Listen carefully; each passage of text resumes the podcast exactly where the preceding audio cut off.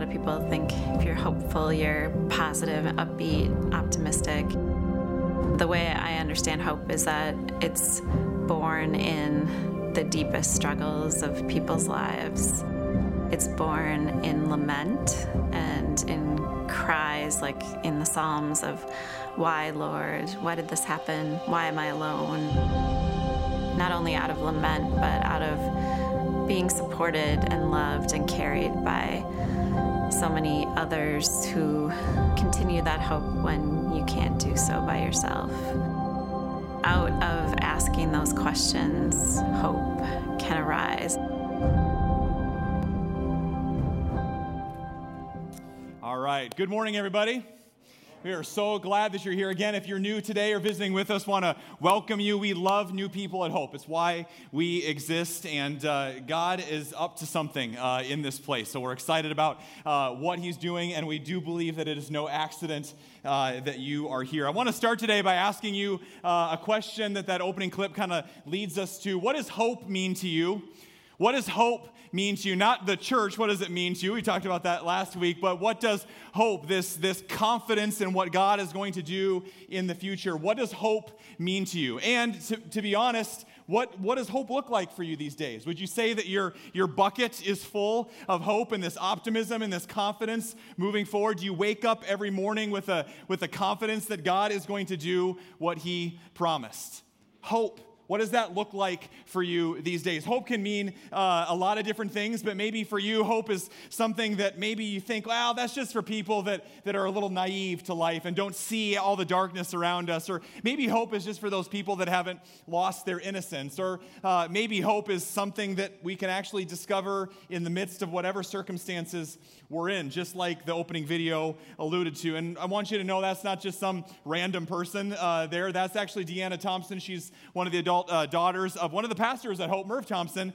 And uh, several years ago, just in the midst of the, the, the, the pinnacle of, of her career and just uh, on the mountaintops of life, she just got her PhD. She's an incredible teacher and professor and author that lives up in the Twin Cities. All of a sudden, out of nowhere, she's diagnosed with breast cancer. And you can imagine how it, it, it, rattles you, it, it affects their whole family, it affects her life, it affects her career. And so when she talks about hope, when she talks about God developing hope inside of her, that carries a little bit more weight when somebody like that, that's suffering or going through pain, uses that word hope we use the word hope for a lot of different things, uh, don't we? Some of you uh, last night were saying, I hope I don't uh, drift away in the flood. I hope that my basement doesn't get flooded. We say last week, maybe I hope that my air conditioner doesn't go out. We say, I hope that the Cubs are going to make it to the World Series. We use that word hope for a lot of different things. And yet, when it's in conjunction, when we're in the middle and the thick of it in life, when we're in the middle of suffering, to have somebody talk about having that confidence and that hope in God, it carries a lot more weight.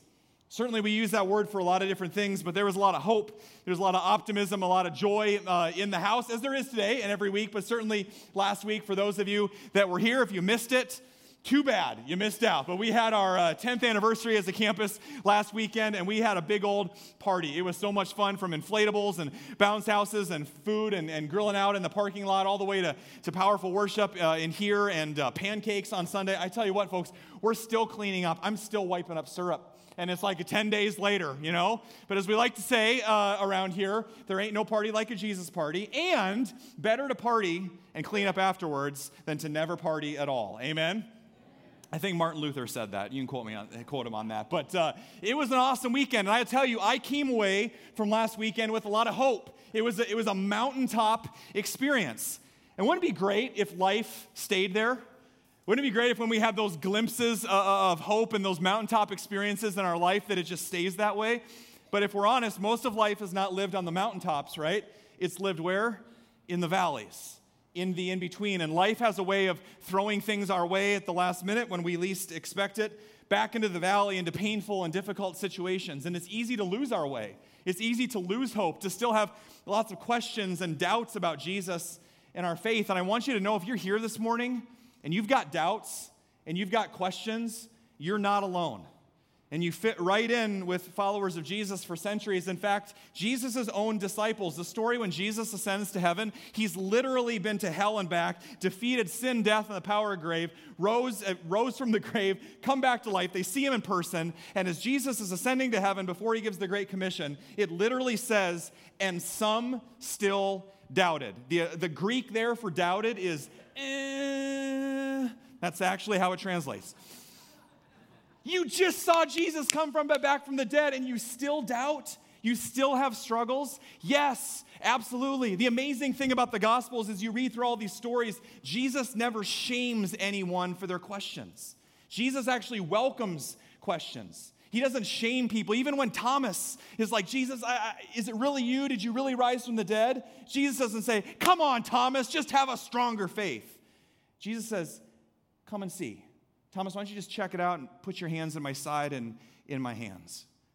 Come and, and, see. Jesus never shames us or, or doubts anybody for their questions. He actually welcomes them. All throughout the Gospels, all throughout history, there have been Christians that struggle and doubt. And unfortunately, a lot of times in the church, we think that somehow we have to like check our mind, our brain at the door and say, well, you know, it's faith, so you just gotta just believe, you know. And even if everything is, is not well in my life and I have some real questions about Scripture and questions about God, I just kind of have to suck it up and be happy because I'm a Christian after all, right? And somebody asks you how you're doing and you give them the church answer, fine. How's your marriage? Fine. How are the kids? Fine. How's your wet basement? Fine, right? And we just say things like that, and we think we have to put on some sort of mask. Whereas Jesus says, actually, this should be the place that's the safest. This should be the place where you can come and say, you know, I got some real questions about this book. I've got some really, I got some big doubts about God and that this would be a safe place. It's actually the people that walk through those doors that say, you know, I got it all figured out. And ever since I started following Jesus, I never have doubts or questions about God. And I used to need a lot of people for help and support in my life, but now I got Jesus, and so I don't need anybody. Those are the people that give me the heebie jeebies. Those are the people that I think, well, that concerns me a little bit. What we often forget is that doubt is not the opposite of faith. Unbelief is the opposite of faith. And that's why Jesus is constantly saying, believe, have faith, put your faith in me. He never says, stop doubting. He never says, stop asking questions. He invites those, not that we would stay wandering forever. Eventually, he calls us to believe, but often it's in the questioning and the wrestling that it leads to truth. Certainly, for Jesus' own disciples and for many Christians, doubt is a normal part of the Christian life. And that's why I don't think it's ironic that today, after last night and the floods of 2018, guess what the name of our sermon series is? Finding God in the Tough Stuff. How's that, right? This was planned over a year ago that we would start this sermon series, and yet here we are. And so we're going to be wrestling with some of those bigger picture questions of life. And today we're kind of taking a little detour and we're going to ask this question Does God still heal? Does God still heal? Is that just something that happened long ago in the Bible? Is that just something that, like, really those crazy televangelists do on TV? You know, you're flipping through the channels late at night and you see people getting knocked in the forehead and falling down. You're like, eh, that's fake, right? So we kind of project that on our Christian lives. Instead, I don't know about you guys, but when I read through this book, which we're a continuation of, right? We're Acts 29. we're the church. We're the continuation of God's story that's in here healing's not the exception, it's the rule. It, it's the constant. It's who God is. It's what He offers us. And I know there may be a few of you here this morning thinking when I pose that question, you're like, man, I came on the wrong Sunday because like there's nothing terrible going on in my life. I don't have any terrible disease. Nothing horrible is going on. So this doesn't really apply to me? Well, before you write it off, let me just ask you a few questions. This is the audience participation part. Let me just take a quick poll. I'm going to ask you a question, and if that applies to you, you won't be the only one. Just yell out, That's me. Okay, so let's practice. One, two, three. That's me. Okay, you got it. Awesome. So I'm just going to ask you some questions, and if this is you, just yell it out. Either I myself, a friend, or a family member has struggled with, a, with an illness or a sickness that just doesn't seem to heal. Yeah, that's me too. I myself, or a person that I know, is maybe I've wondered does prayer actually work and does God actually hear me when I pray? Yeah, that's me too. Maybe when tragedy or disaster occurs, when a terrible thing happens to seemingly a good person, When we face tragedy in our nation, I often find myself asking, where is God in the middle of all this? Yeah, that's me too. So maybe we're all in the same boat this morning. Maybe this question is closer to home for all of us. And the amazing thing I love about the Bible is that it doesn't shy away from questions. The book of Psalms is basically one giant book of people pouring out their hearts to God. And God says in response, I can take it, I can handle it. So bring your doubts and bring your fears and your questions. You don't have to shy away from them. Come just as you are. God says, I'm close to the brokenhearted and those that are crushed in spirit. And maybe that's you this morning. So bring your doubts and your fears and let's go to God's word together for some answers. So if you got your Bibles this morning, I to encourage you to open up to Mark chapter 1. We're going to start in the Gospel of Mark today. If you got your Bible, you brought your own or your Bible app, Bible app go ahead and take that out. Uh, if you're going to tweet, tweet about the sermon. Uh, Mark chapter 1, uh, verse 40. And I would encourage you to bring your Bible every week and follow along. It's going to be in the back third of your Bible. So Matthew, Matthew, Mark, Luke, and John are the four Gospels. One of Mark's favorite words in, in all of his book is the word immediately. Everybody say immediately. Immediately. immediately. And so we pick up uh, the story in verse 40. So Mark chapter 1, verse 40. It says, A man with leprosy came to him and begged him on his knees uh, to Jesus, Lord, if you are willing, you can make me clean. Verse 41 Jesus was indignant. That word there in the Greek for indignant is that Jesus was so moved with passion and compassion that it was from his gut. He was viscerally moved. If you think that Jesus does not identify with our pain and our hurt and our suffering, read the Gospels. He was viscerally moved. Jesus was indignant. He reached out his hand and touched the man. I am willing, Jesus said, be clean. And immediately, everybody say immediately, immediately the leprosy left him and he was cleansed. Awesome. End of story. Jesus healed the man, he heals everybody, and we can go home, right? If only it worked that way. If only it worked that way. What we often forget here's the thing Jesus healed that leper, but there was hundreds of other lepers that weren't healed.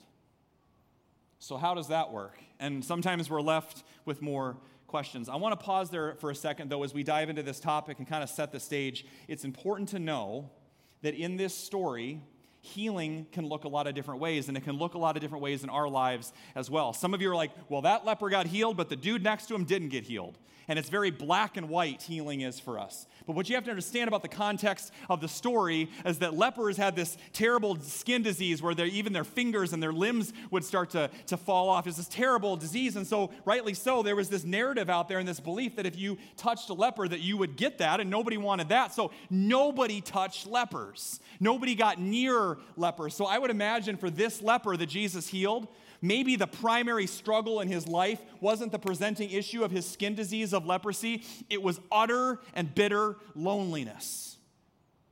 He needed relational healing. He, he'd been isolated his entire life, or as long as he had leprosy. Nobody touched lepers until Jesus. So maybe the healing that Jesus offered him, even before the physical healing, was relational healing. Healing can, can look relationally, it can look spiritually. Some of you have been burned by the church or had a bad experience with Christianity. Some of you need spiritual healing today. Some of you, Jesus wants to offer you emotional healing, just like the leper from your past, from broken relationships, from wounds. And Jesus wants to bind up your heart and bring wholeness and health and healing to you. Or it could be physical healing, which is we also associate. Healing can look a lot of different ways. And that's important to remember when we're in the thick of it. It was uh, several months ago, I was at the hospital visiting a member of our community here, a gentleman in his young 40s who'd unfortunately been recently diagnosed with a, a rapidly, rapidly spreading cancer at age 42. And um, I was thinking about that this weekend. Sometimes I get off script, and I just maybe want to tell you this morning life is really short, isn't it? And some of us live our lives completely unintentionally because we think we're going to live forever. What's your plan for eternity? Are you living your life with meaning or purpose? Or are you just kind of coasting through and avoiding some of the bigger picture questions of life. 42 years old, two kids, wife, at home. And a couple days before my visit, the doctor had given them a, a pretty grim diagnosis, maybe a month, but more likely a couple weeks to live. And so I go in and I visit and I pray. And I come back out into the hallway of the cancer uh, wing on that floor. That unfortunately I'm there more often than not visiting people. And I step out into the hallway and lean up against the wall and just kind of. Some of you think when pastors like step on the scene that like we have this magic that we just know exactly what to say. Most often I'm stepping out of hospital rooms going, I hope anything that I said made a lick of sense there because I don't have the answers. His family didn't ask, but if they would have, why him? Why now? I honestly would have said, I don't know. And that's really hard to say, isn't it? It's really hard to say. I don't know. And I think sometimes as Christians, in our effort to control life and make ourselves feel better, we have a really hard time just sitting in the question and allowing trust to build. I, I, I, don't know, but in those moments, we have to say, God, I trust in you more than I trust in my ability to understand. I trust in you more than my ability to understand. I remember just leaning up against the hallway and questioning and, and, and struggling and, and, and wondering. A couple days, a couple days later, I get an email from the same family because I told them to keep me updated, and they said that they came in and the doctor was looking at his chart and they ran another screening. And two days later, after I'd just been there, two days later, after he'd been given weeks to live, the doctor is looking at the chart and says 90% of the cancer is gone.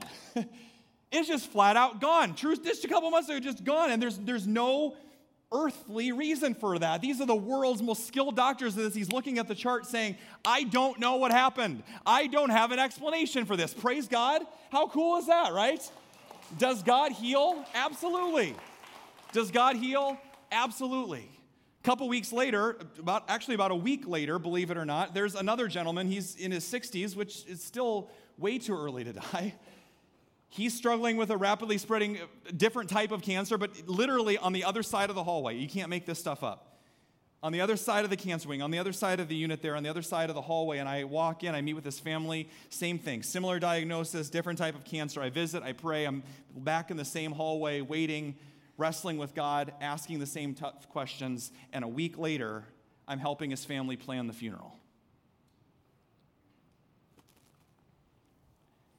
Both strong Christian families, both worship at Hope, Hope regularly, both were on their knees praying, best doctors in the world. Seemingly, two different outcomes. It's important to know both of those men were healed, weren't they? One on this side of heaven, one on that side. It doesn't necessarily take the pain away in the moment, but allows us to live with hope in the middle of the story where we are right now, this side of heaven. And it made me think life is lived in the hallway, isn't it? Life is lived in the hallway between that family and that family, between this room and that room, between life and death.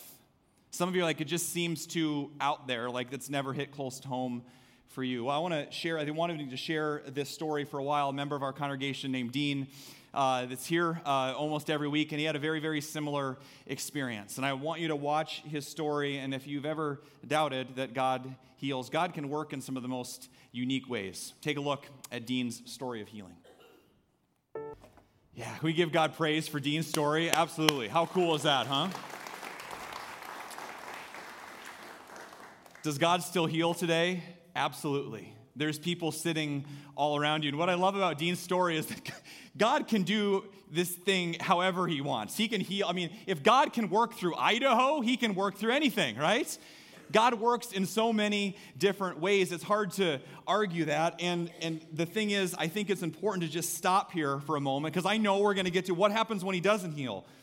But don't overlook the fact that he does. Because what these stories do and these testimonies do is they embolden our faith and they strengthen us and they fill up our buckets full of hope to say, Yes, God, you are capable of that. And I, and I trust you more than my ability to understand.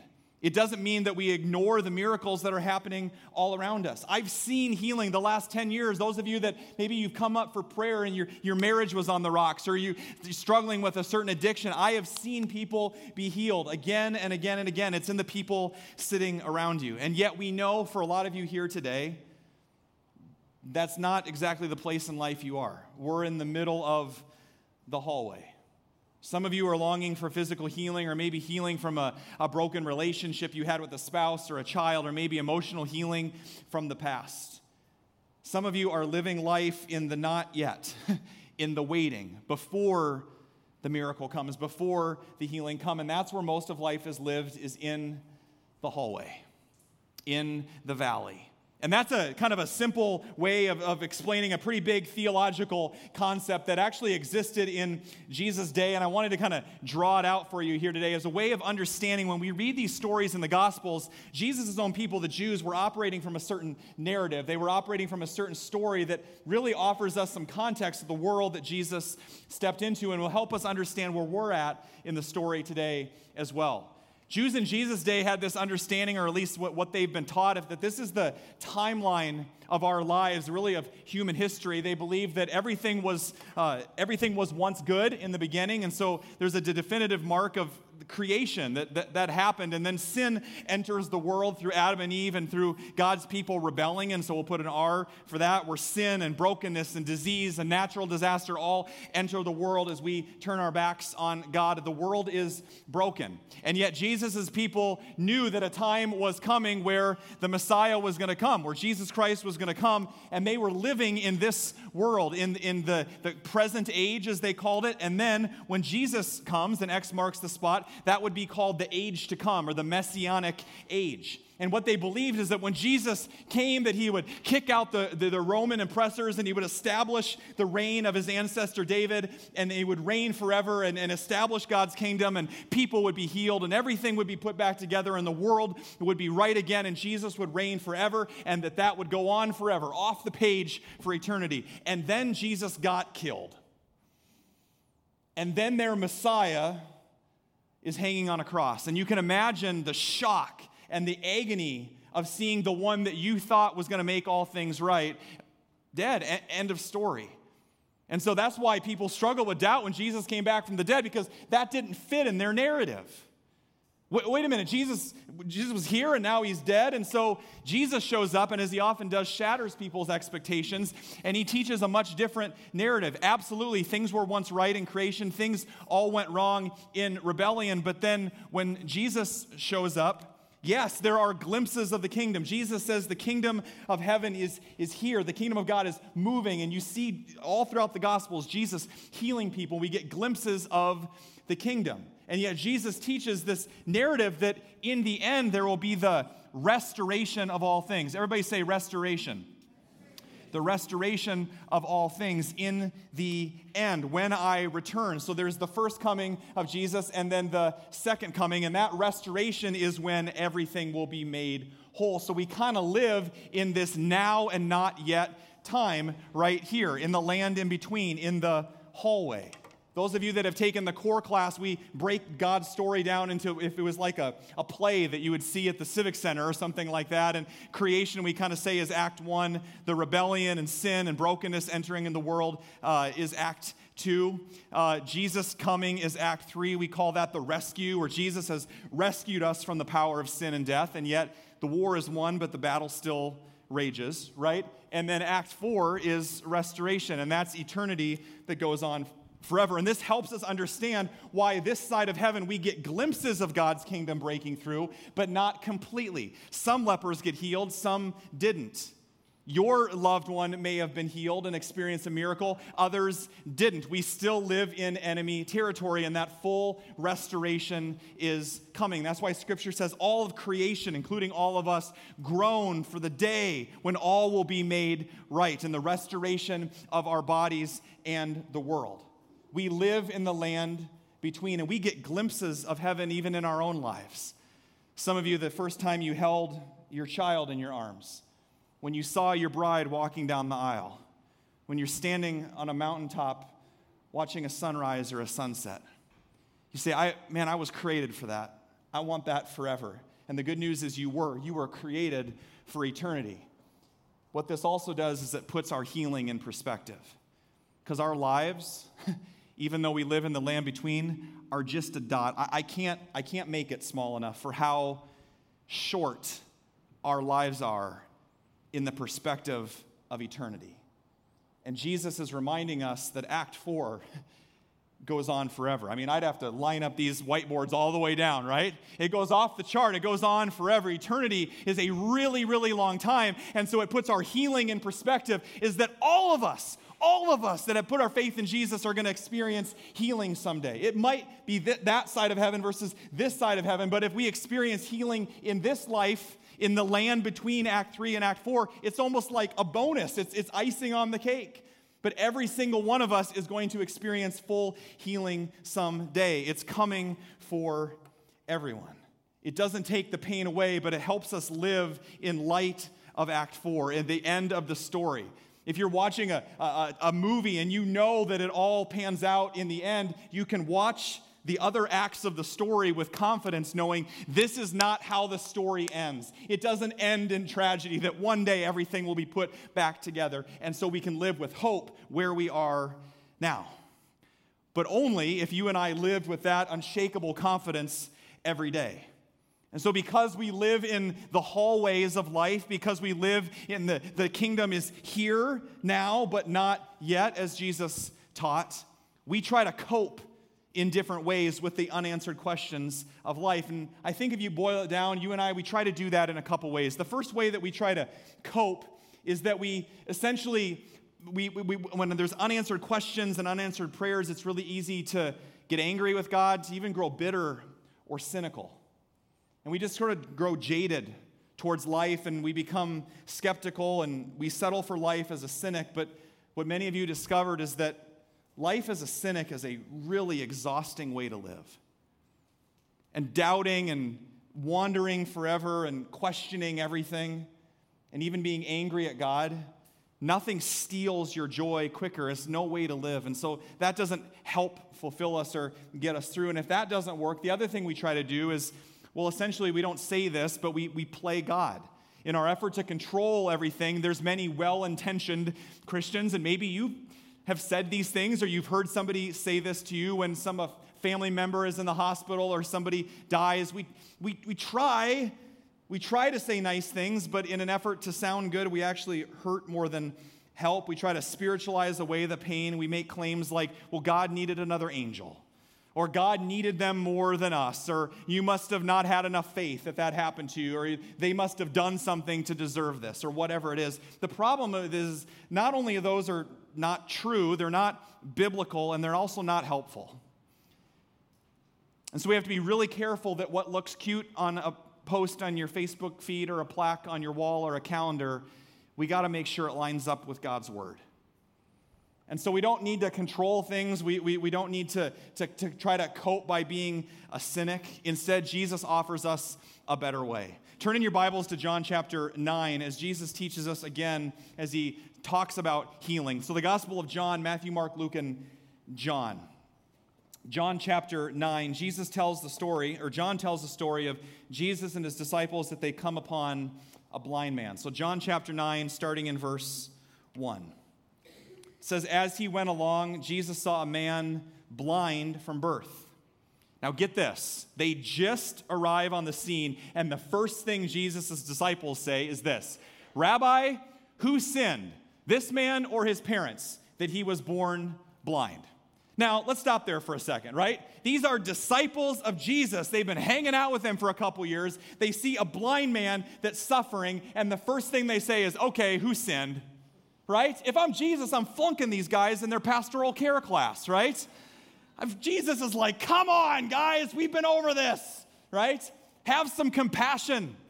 But before you throw the disciples under the bus for their comment, it would be important to know that in this day, there were some rabbis in Jesus' day that actually believed this, and they would take these Old Testament stories and scriptures and twist them, and they taught that sometimes illnesses or setbacks or pain in somebody's life were caused by the sins of the parents of the person themselves. And unfortunately, there's a lot of Christians today that still operate under that narrative. But watch Jesus. He's quick to set the record straight. Verse 3, the story continues. Jesus says, Neither this man nor his parents sinned, but this happened, get this, so that the works of God might be displayed in him. Jesus directs the disciples' attention away from what caused it and to the greater purpose now of this man's life. Verse 6 Then he spit on the ground, and he made mud with the saliva and spread it with mud over the blind man's eyes. Pause there for a second. Ever notice Jesus never heals the same way twice? Some of you are playing the comparison game these days and you're saying that person got healed, that miracle happened to that family. Why not with me? Read the Gospels. Jesus never does it the same way twice. Sometimes he works through doctors and nurses. Sometimes he works and does it himself through mud. Sometimes he works through the state of Idaho, right? He never heals the same way twice. Then he spit on the ground, made mud, and spread it over the man's eyes, and go wash yourself in the pool of Siloam which means sent. That'll come in handy later. So the man washed and came back seeing. And not only that, we read later on in the story, he is literally sent by the power of God and starts telling his friends and pointing people to Jesus. Notice in the story, we never get an answer of why it happened in the first place. Jesus never gives us the answer, but what we get is a demonstration of how God is already going to use this situation.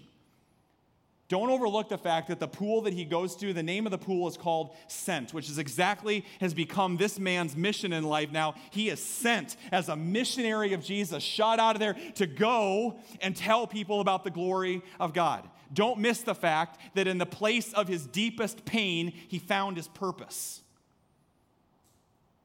Some of you are overlooking and discounting the pain or the suffering you're experiencing these days. And Jesus says, don't overlook it because maybe in the place of your deepest pain today, you're going to discover why I created you. Of how I'm going to take even the most impossible situations and turn them for good. Jesus says, let's get the record straight. We live in a broken world where this side of heaven, we may not have all the answers and know why things happen the way they do. But our job isn't to play God. And our job isn't to try to make up answers. Instead, our job is to stay humble and open and expectant to how God can take impossible situations and bring good from them. In fact, Jesus, if Jesus' response reveals anything, it's this is that the presence of pain does not equal the absence of God. The presence of pain does not equal the absence of God. In fact, as Deanna said in that opening video at the beginning, true hope is not born on the mountaintops. True hope is born in the midst of the questions and the doubts and the waiting. Don't discount a God who gets down literally in the mud with us and says, I've walked in your shoes. I understand what it's like to be you, who identifies with our pain. A God who's working behind the scenes. This was not in my notes, and then it popped into my head this morning as our children woke up after my wife and I had been up till 2 a.m. cleaning water out of our basement. Speaking of working behind the scenes, they had no idea that any of this happened. Our basement didn't start flooding last night until 9 or 9:30 as maybe some of yours did and Tiffany's out talking to our neighbor and I said, "Uh, honey, I think we need to go down to the basement a little bit. And so for the next five hours, there we are, uh, getting everything up and trying to trying to stay ahead of it as best we can. And we are exhausted. Like we were just ready to go to bed. And then all of this happened. Our kids had already been in bed for two hours. And I was thinking about that. Our kids roll out of bed this morning like nothing had ever happened, and they want their Froot Loops and they want to watch TV like nothing had ever happened. And the, the selfish human father in me wants to go, You guys have no idea what I've done for you. You have no you should pay extra rent. They're three and five. You should pay extra rent this month because I was up to 2 a.m., Caleb, wringing out water so that it didn't ruin your precious Legos. But I didn't. I said, You guys, sometimes when it rains a lot, the water just comes up from the ground. It comes up from everywhere. And so there's some water in our basement. And mommy and daddy are a little tired this morning because we were cleaning it up. And he says, Is my train table okay? Yes, it's fine, right? and then here's what God said this morning at 6:30 a.m. John, you know that I'm I'm up every night. I was up all night. And I'm always up for you, working behind the scenes. And whatever you're up against in your life these days, you may not understand what I'm doing. But just like a good and loving father, I'm not going to rub it in your face and say, I was there for you. God says, Never will I leave you, and never will I forsake you. I've been up the whole night. We always say that too. When you come into worship, You know that these chairs you're sitting in have been prayed over? And do you know that God was here all night waiting to meet with you? And He's so glad that you're here today. And He says, I'm working behind the scenes in your life, even if you don't understand it. And so instead of bitterness and cynicism, instead of trying to play and play God and control everything, I believe that the Bible offers us two biblical responses to our pain and life in the hallway. And so that's where I want to land today. Number one is this turn to your neighbor right now and say, Neighbor, keep praying. Tell him that right now. Keep praying. Number one, keep praying. That may sound overly simplistic, but don't forget who we're praying to the most loving, powerful, benevolent God in the universe. James reminds us in James chapter 5, let's read this nice and loud together. Pray for each other so that you may be healed. The prayer of a righteous person is powerful and effective. What's your, what's your prayer to worry ratio these days? If you're anything like me, to be honest, we're, it's like stress, stress, worry, worry, freak out, freak out. Oh yeah, I should pray, right? Last night at 1:30 in the morning, my wife and I are wringing out every towel we have in the house. I'm literally on my hands and knees, so frustrated, and I'm saying, "Darn it, I'm frustrated," and some things. And my wife looks at me and says, "Do you think we should pray?" Try being a pastor and having somebody say, we should probably pray four and a half hours later into our cleanup, right? Nothing's more convicting than that, right? And I'm being honest with you because this is us, right? Whatever we're up against, whatever comes our way in life, Jesus says, keep praying. It's powerful, it's effective. Like, do we believe that? I know some of you come up for prayer and you're like, that's for the people that have real issues. I'm not going up to a prayer partner, right? What if you didn't think about leaving a service here without coming up for prayer, no matter what's going on in your life. Seven words that can change your life. Can I pray for you right now? That's seven, right? Yeah. I'm just as guilty of this as anybody, and maybe you've done this. It's called the Christian prayer promise. And somebody tells us something before and after worship that's going on in their life, and you're like, oh, I'm so sorry to hear that. I'll be praying for you. How often do you actually pray for them later? Now, you forget. Something I've just started to do is when people tell me things, I just go, Can I pray for you right now about that? And in 10 years of ministry, I've never had anybody say no. I've never had anybody say, No, you can't come before the, the you know, most powerful, loving being in the whole universe on my behalf. No, don't pray for me, right? Worst thing they can say is no, and I've never experienced that. People are like in shock of saying, Wow, you would actually do that? Yes, it's the greatest gift we can give to each other because way more than a good sermon, you need God. You need Jesus, right? And his healing can flow through us. Never underestimate what God can do. And I think that we can grow in a congregation in that. Instead of rushing off to the next thing, I think something we can grow in as a church is slowing down. Sometimes we just try to rush the Holy Spirit. I've done my church thing for today, and God says, Whoa, can I speak some blessing and some healing into your life? Would you slow down and allow yourself to be prayed for? So keep praying. But that's not the only one. Keep praying. Turn to your neighbor and say, Neighbor, keep the faith. Tell him that right now. Keep the faith. Keep the faith. Jesus says in John 16 33, In this world you will have many troubles, but take heart, for I've overcome the world. Who says something like that? Well, Jesus is the only one that ever can and the only one that ever will say, I have overcome the world, because a few days after Jesus says that, he went to the cross, and after defeating sin, death, and the power of hell, he rises from the grave. And so Jesus is the only one that can say, I have overcome the world, anything you're facing, and that's why we keep praying, that's why we keep the faith, and that's why we can live with hope. I don't want you to misunderstand me today. This isn't the power of positive thinking. This isn't saying, put a smile on your face and have hope as a Christian. This is the power of gospel thinking. This is putting our hope in Jesus and who he is and his faithfulness. I love how Paul puts it in Romans chapter 8. Let's read this nice and loud together. This, this deserves to be read with everything you got. So let's read it together. Can anything ever separate us from Christ's love? Does it mean he no longer loves us if we have trouble or calamity or persecuted or hungry or destitute or in danger or threatened with death? No. Despite all these things, overwhelming victory is ours through Christ who loved us. That's a pretty all encompassing verse, don't you think? I mean, that pretty much covers everything. That's just a defining statement, not of positive thinking, but of gospel thinking. Victory is ours. We have an overwhelming victory that has already been won for us. Our hope as Christians is not naive.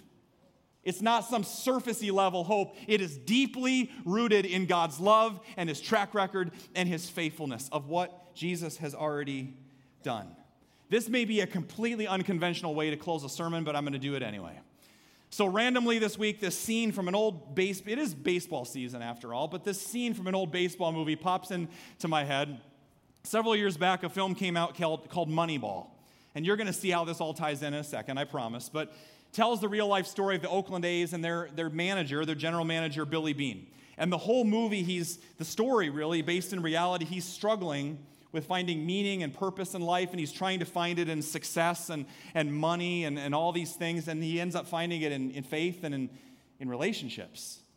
And there's a scene towards the end where one of his friends in the video room shows him some footage from a minor league game where a player who's, well, this player's experienced a victory. Life is way more significant than he realizes. He's experienced a victory and he doesn't even realize it. Take a look. Jeremy Brown, the hitter, had no idea that the ball was already over the fence. He'd hit a home run, which means he doesn't have to worry about falling down, which ultimately means he wouldn't have to worry about anything that would happen or come his way on that trip around the bases. He could fall down every single base, and it wouldn't change the fact that he'd already won. Victory was already his. And I know there are some of you that are here today with unanswered questions about God and the Bible and about faith. There are some of you here today that are so tired of praying and seemingly not getting an answer. You're here today with doubts and fears about the future, and you're wondering if you can get up again, and if you're wondering if you can take one more step. And you've got to know today that Jesus is getting down in the mud, just like he did with the blind man, just like the base coach there is with Jeremy, saying, Yeah, you may have fallen down, you may have failed, you may be doubting, you may be struggling struggling today, but pick your face up, get up, and take one more step. Keep walking. Take one more step because the victory is already yours. Get up and start walking. Jesus says to every single one of you today, I've already knocked it out of the park for you when I went to the cross and rose from the grave, which means that victory is yours, which means that even on this side of heaven, cancer has already lost, pain has already lost, divorce and relational heartache have already lost. Your suffering has already lost. Because Jesus wins, you win. Amen? And because of that, you can walk around the bases of life with hope and with joy, and yes, believe it or even not, meaning and purpose, even this side of heaven, because you know that eternity is coming, and restoration is coming, and healing is coming for all of us. Amen? That's the promise of God. Let's stand and prepare our hearts for communion.